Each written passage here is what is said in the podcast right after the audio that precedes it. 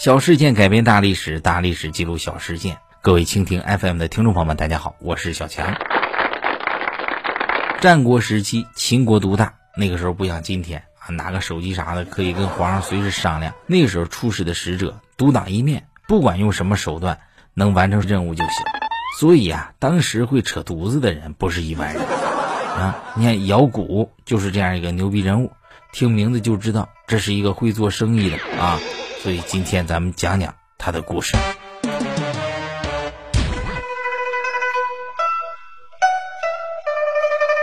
姚古啊，当时呢是魏国人，跟张毅一样啊，天生会扯犊子，但出身不好。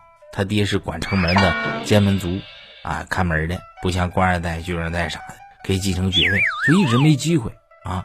后来这姚古凭借自己的口才啊，在赵国成功的当上了联络官，出使韩、楚、魏三国联合抗秦。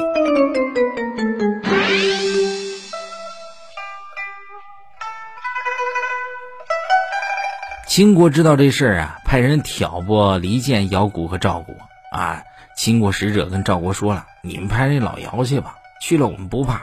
以前偷东西，到哪人也不认他。”赵王一听这个不行啊，属于有前科的，派出去多年丢人，就就就给他拦下来了。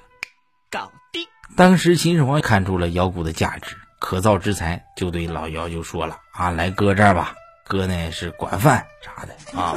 ”这个秦始皇知道啊，老姚归顺之后高兴，马上给老姚派活了。老姚，你原先不是到楚韩魏扯犊子吗？这次一样，哥还派你去啊，到那儿替我说话就行了。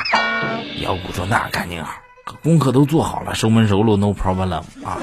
有哥在，始皇你放心。”秦始皇就说：“咱大秦国呀，这个嗯，功功臣得有点范儿啊，是不？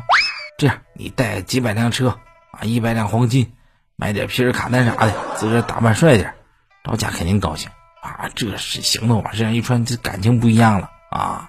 再加上啊，这哥们会扯犊子，出使这三个国家回来交差，就说了六个字绝其谋，止其兵，平均一个国家俩字儿就这样，秦始皇挺高兴，说话不利索了，说这玩意儿封为上卿 啊！欢迎大伙儿每周二四六来收听我们的小事件大历史。